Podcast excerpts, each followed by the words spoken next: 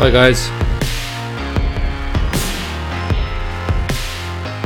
My name is John, and welcome to episode 18 of the Tech Leader Pro podcast. Today, I'm going to discuss the differences between acknowledgement and agreement, and how your active listening style might be hurting your communications. So let's get started. There is a saying in English that goes like this quote, A nod is as good as a wink. End quote. This means that when a circumstance is so clearly understood by all parties, all that is required is a small gesture to express your full understanding. As an active listener, I tend to nod and smile when I listen to someone. In addition, I will often slip in some verbal affirmations, such as yes, sure, okay, inserted within natural pauses by the speaker to encourage them to complete their comments. The intention is to demonstrate that I am giving the speaker full attention. In my mind, it is a way of being polite and indicating to the speaker that I am listening to them. However, from their perspective, this could easily be interpreted as agreement, and there is a big difference between yes, I hear you versus yes, I agree with you. As a leader, it is critical to be clear with your communication both verbal and nonverbal, and that decisions reached during a meeting are captured in writing and distributed soon afterwards to ensure that everybody is aligned. This topic has become acutely relevant during the past two years, as due to the pandemic, we are all using MS Teams, Zoom, and Slack, and operating in hybrid modes where some of us are in the office and some of us are remote. On a conference call, even with video enabled, you can find yourself trying to read somebody's facial expressions on a tiny corner of your screen, in poor lighting and often with poor laptop webcams. Put simply, body language in 2022 is even harder to read. I have seen some companies trying to address this using emojis, where their corporate chat rooms and chat windows during video calls are sprinkled with emojis of support or approval. But I am not really sure about this one, as the emojis themselves can be misinterpreted. A common example is a thumb up emoji commonly used on corporate chat applications like Slack and MS Teams. Does that mean that the person giving the thumbs up is acknowledging the message they are responding to or agreeing with it?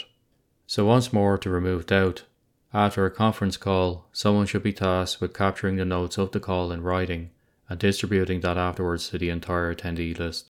Similar to the challenges with remote work, responses can be completely misunderstood on social media. Careers have been ruined due to someone posting a tongue in cheek message on social media, only for the audience to take it literally and report them. It is a real minefield, and we all need to be very careful about what we post online, especially if it is tied back to your employer in any way.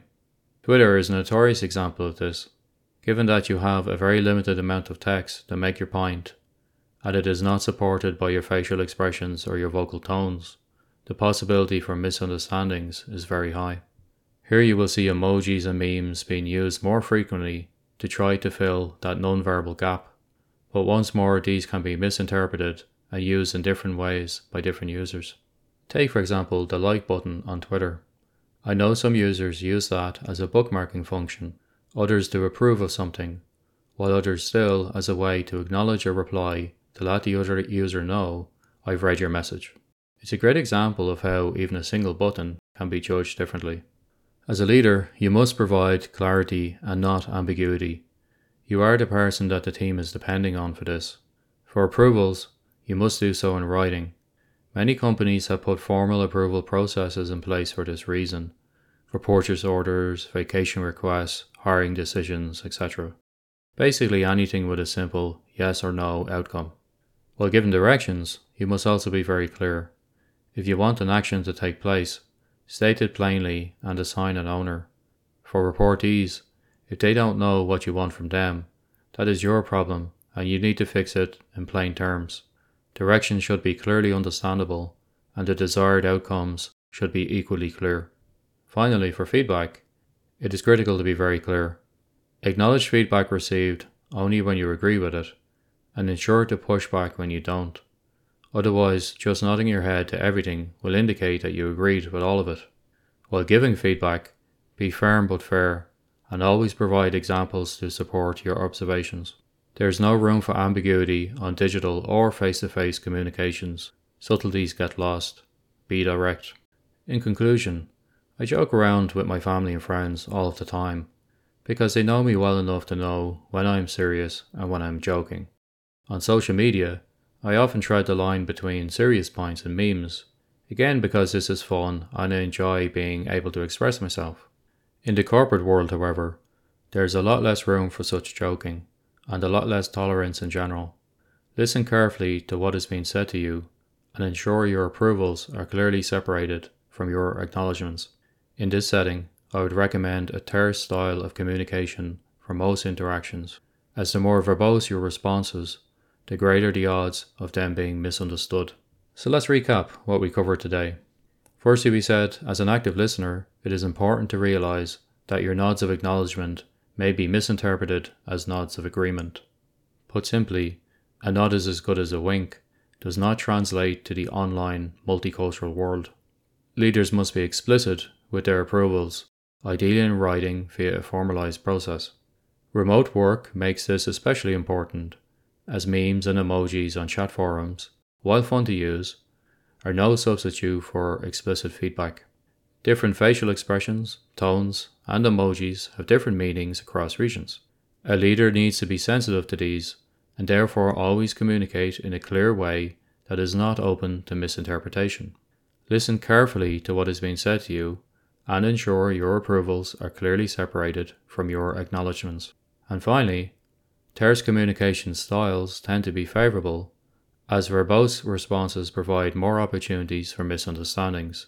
Get to the point quickly, favor using less words, then move on. Lastly, I would like to briefly mention our sponsor, 5.today, which is the ideal product to help busy tech leaders to manage their days. 5.today is a highly secure personal productivity application designed to help you manage your priorities more effectively by focusing on your five most important tasks that you need to achieve each day. Our goal is to help you to keep track of all of your tasks, notes, and journals in one beautifully simple place, which is highly secure via end to end encryption. Visit the URL 5.today to sign up for free. I hope you enjoyed the episode, and I look forward to covering the next topic with you in the series soon. In the interim, if you want to follow me online, you can find my blog at techleader.pro or follow me on Twitter at techleader.pro. Take care and have a great week.